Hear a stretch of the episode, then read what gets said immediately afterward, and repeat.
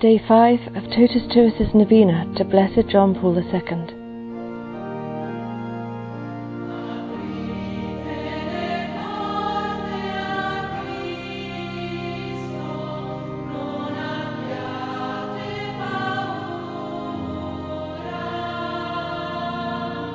Beloved John Paul II, In his homily at your funeral, your dear friend and fellow bishop Cardinal Ratzinger said,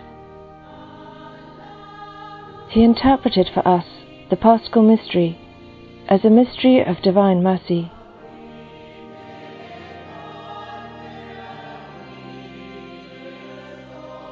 In his last book, he wrote, The limit imposed upon evil is ultimately divine mercy.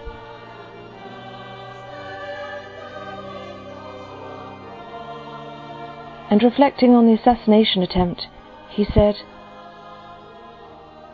In sacrificing himself for us all, Christ gave a new meaning to suffering, opening up a new dimension, a new order, the order of love.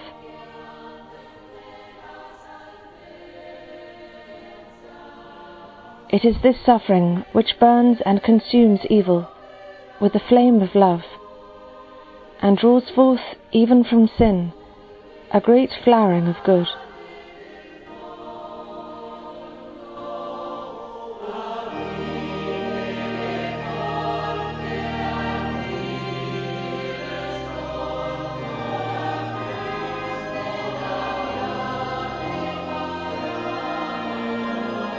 Impelled by this vision, the Pope suffered and loved in communion with Christ. And that is why the message of his suffering and his silence proved so eloquent and so fruitful.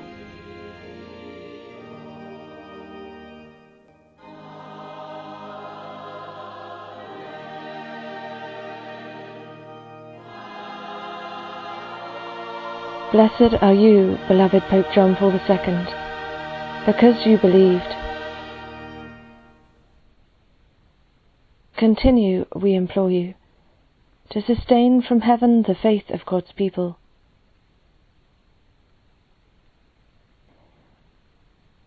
Beloved, blessed John Paul II, we thank you for all that you gave us and for all that we continue to receive through your intercession. We thank you for being a witness to the mercy of our Heavenly Father, for being a true friend and disciple of Jesus, who fully reveals man to man himself, and for being such an eloquent instrument of the Holy Spirit, having entrusted everything to Mary, the spouse of the Holy Spirit. Totus tuus.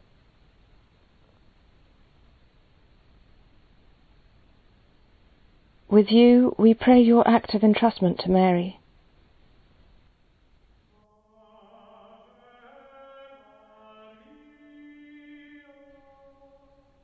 O Mother, today we wish to entrust to you the future that awaits us, and we ask you to be with us on our way.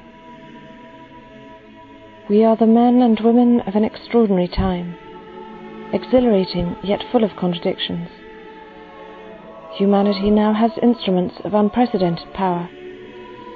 We can turn this world into a garden or reduce it to a pile of rubble. We have devised the astounding capacity to intervene in the very well springs of life.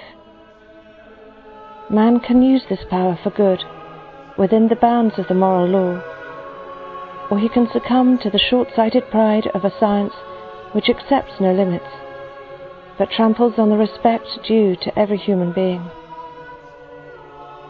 Today, as never before in the past, humanity stands at a crossroads.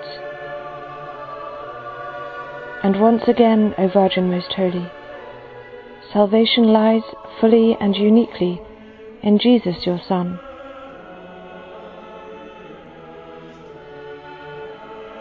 Therefore, O Mother, like the Apostle John, we wish to take you into our home, that we may learn from you to become like your Son.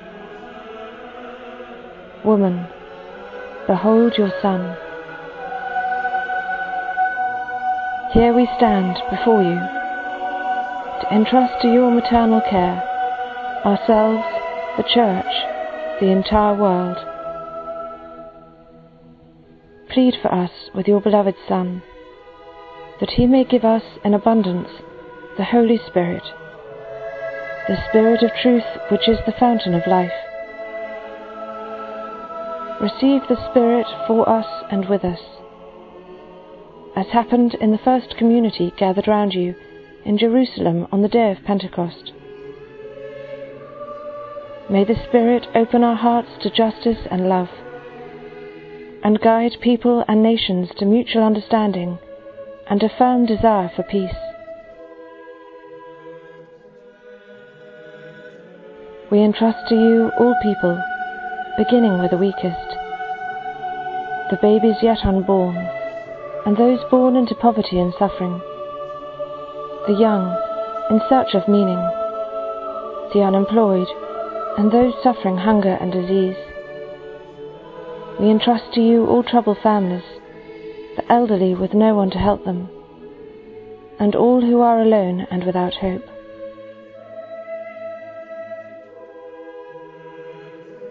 O Mother, you know the sufferings and hopes of the Church and the world. Come to the aid of your children in the daily trials which life brings to each one, and grant that, thanks to the efforts of all, the darkness will not prevail over the light. To you, dawn of salvation, we commit our journey through the new millennium, so that with you as guide, all people may know Christ the light of the world and its only Saviour, who reigns with the Father and the Holy Spirit, for ever and ever. Amen.